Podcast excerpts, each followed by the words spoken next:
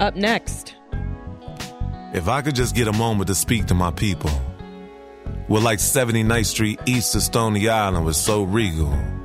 Please believe me when I say I see you. You are remarkable. I mean, every little part of you, every little particle, from your cuticles to your. What you're hearing right now is Chicago poet and spoken word artist J. Ivy. He's joining us next to talk about his first Grammy win and latest project, The Poet Who Sat by the Door. That's just ahead on Reset from 91.5 WBEZ. But first, the EPA has taken charge of cleanup after a train derailment in Ohio. Lisa's got the details. Sasha, the EPA is ordering Norfolk Southern to foot the bill for cleaning up contaminated air and water around East Palestine, Ohio. The EPA saying the company does if the company does not comply, the agency will perform the work itself and then recoup triple the amount in damages from Norfolk Southern. A monster winter storm is taking aim right at the upper Midwest. It's threatening to bring blizzard conditions, bitter cold, and 2 feet of snow in a 3-day onslaught starting today. This could affect more than 40 million people in the uh, upper Midwest. The storm is going to begin around midday and continue through Thursday morning, dumping heavy snow over parts of the Dakotas, Nebraska, Minnesota, Iowa, and Wisconsin. WBEZ wants your car. When you're done with it, of course. A quick call and your old ride will be on its way to help fund the news and stories that keep you coming back. For more, visit wbez.org/car. WBEZ is supported by your membership and by the U Chicago Harris School of Public Policy, celebrating Black Joy this February with events throughout Black History Month. Learn more about its month-long celebrations at harris.uchicago.edu slash Black History Month. WBEZ is supported by Symphony Center. The 15 member taiko drumming troupe from Japan, Kodo, performs at Symphony Center on March 5th. More information is at cso.org. And WBEZ is supported by Live Nation, welcoming Trevor Noah and his Off the Record tour to the Chicago Theater for four nights, November 13th through the 16th. Tickets are available Friday, 10 a.m. at Ticketmaster.com.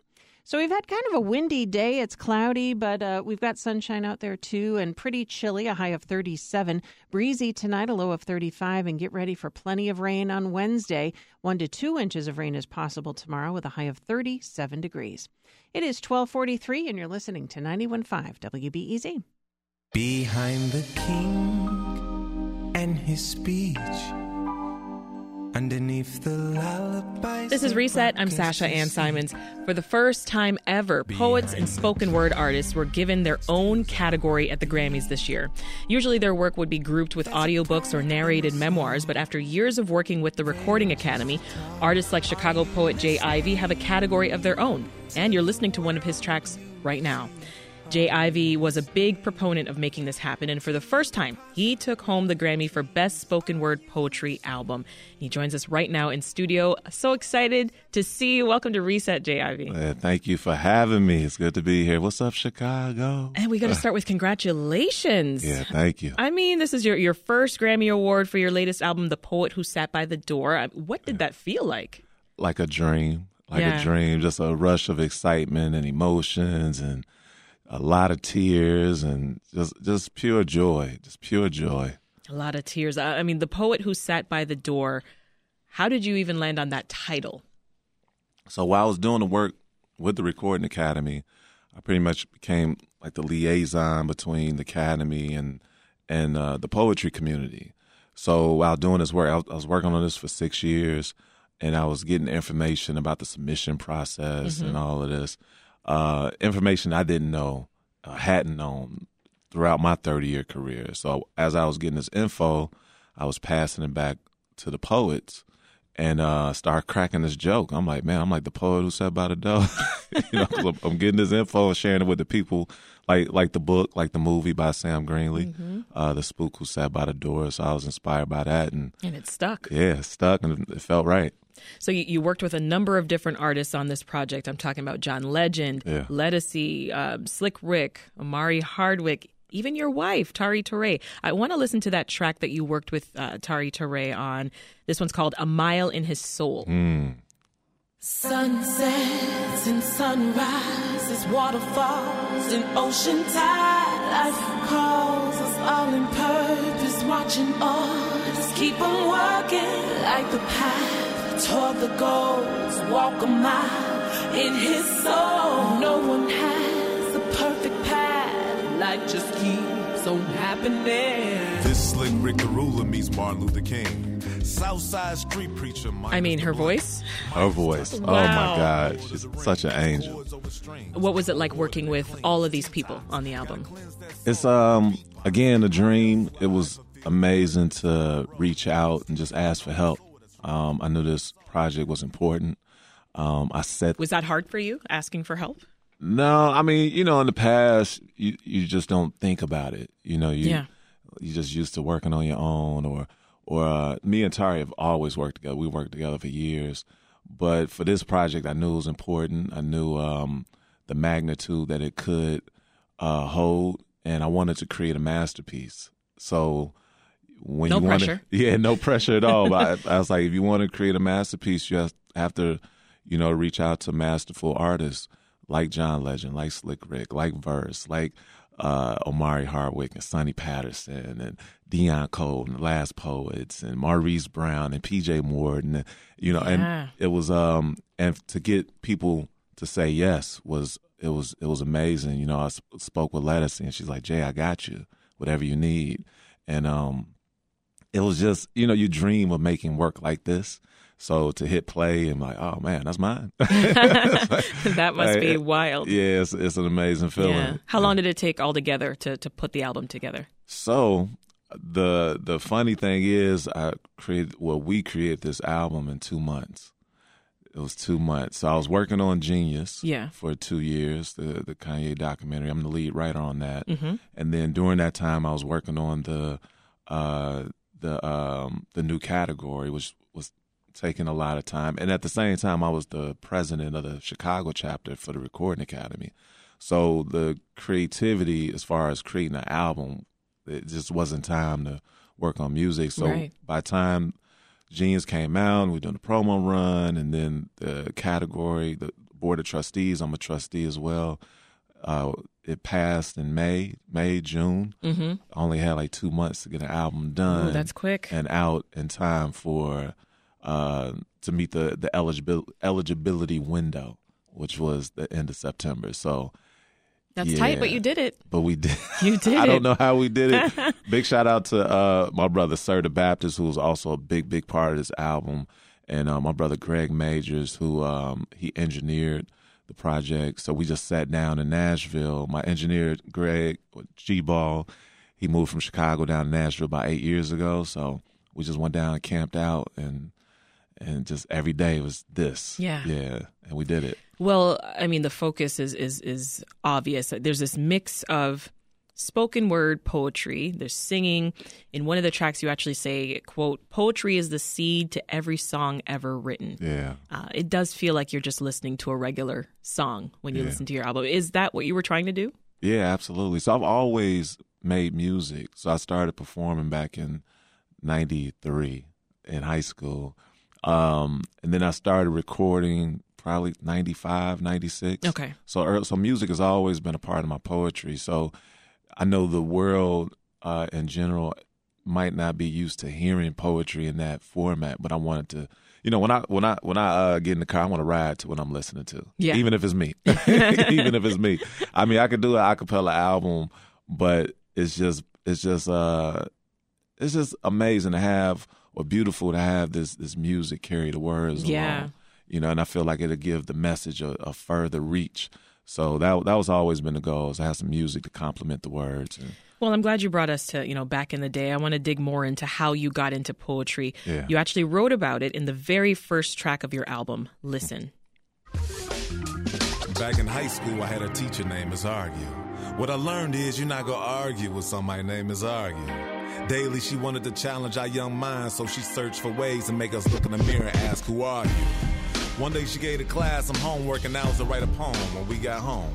Reluctant to expose my soul, I had no idea that writing poetry could have my mind so far gone. Even though poetry is the seed of every song ever written, new to it then by this bug I was bitten. This new need to So it was Miss Argue from your junior year of high school. I mean, do you remember the poem that you wrote for that homework I assignment? I don't. I, I talked with her last week uh, a week or two ago. Oh, really? Yeah, yeah, that's my girl. That's awesome. Yeah, she like she like a big sister, you know, and um, we were both trying to remember what the piece was because the first, so the first poem I wrote was called "It Once Was a Cloud," and um, that was the poem that I came back to class with. But that first show was a piece that she gave me to learn and and perform. So I'm trying to track down what that piece was. But uh, yeah, Miss Paula argued that was my my uh, she's the one who kicked it all off, and it was a Black History Month show, February '93. Ah. So 30 years later, you know, we go from uh, English assignment to the Grammy to, stage. to a, a Grammy award. Amazing. Yeah. What do you think makes a good poet? Oh, a good poet is someone who is fearless, who is someone who is free with their work, um, not restricted by judgment, not restrict, not restricted by vulnerability. I, I think it's it's uh, it's is a lot of strength in our vulnerability, and and it's important to be free, to be open, to document the times, to listen.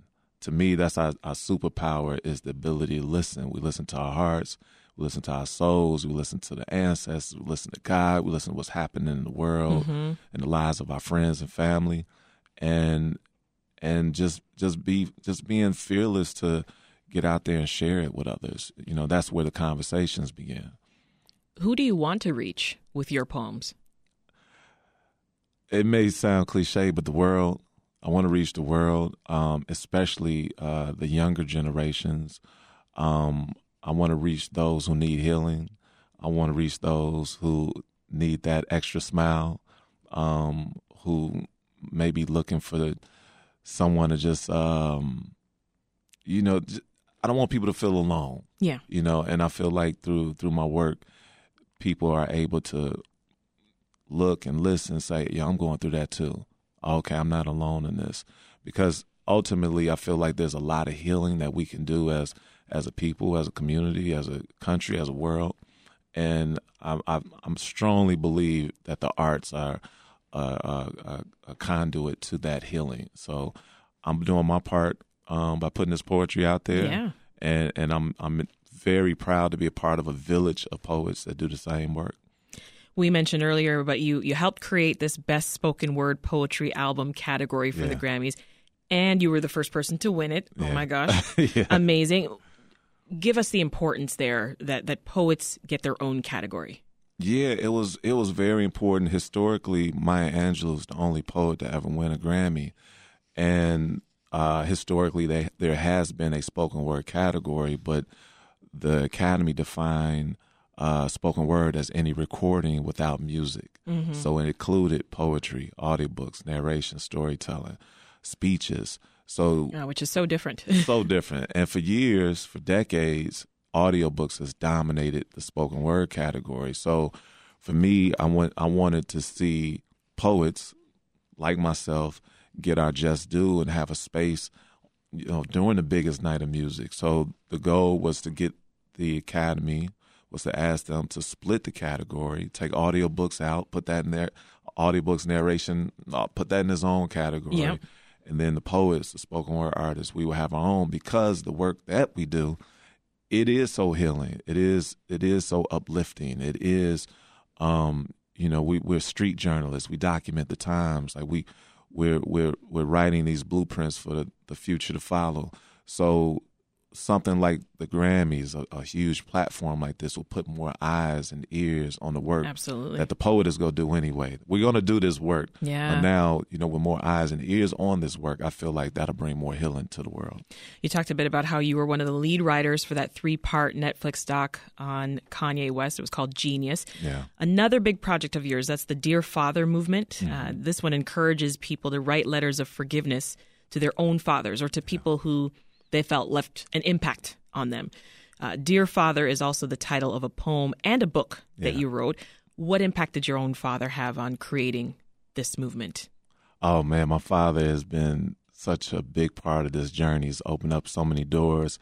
Uh, ironically, uh, my father was an on-air personality, so I would listen to my dad on the radio Nice. before I would walk to school in the morning. So I feel in many ways I'm living that same dream. Yeah. You know, he used his voice to tell stories and connect with the people, and and um he was he was in my life when I was younger. Um, myself, my two brothers, my mother, but the industry, the uh, the trauma that he went through as a child, Mm-hmm. ultimately turned into drugs and alcohol, and that led to fights. That led to separation. That led to my folks getting divorced. I didn't see it here from my father for ten years, and we reconnected. And um, a year and a half after we reconnected, is when he made his transition. Mm. And in that time, uh, I learned if you don't deal with your emotions, one day your emotions are going to deal with you.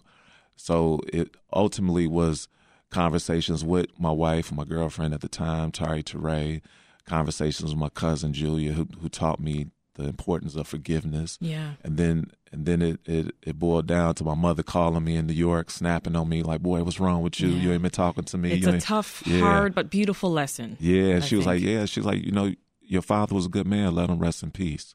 And hearing that, it just sparked something in me, and that's when I Yeah. wrote this this poem or this letter to my father, which brought me so much healing. I love that. I mean, you just won a Grammy, but uh, before I let you go, I got to ask: Can we expect anything else uh, soon from J. Ivy? Oh, absolutely. This is just the beginning.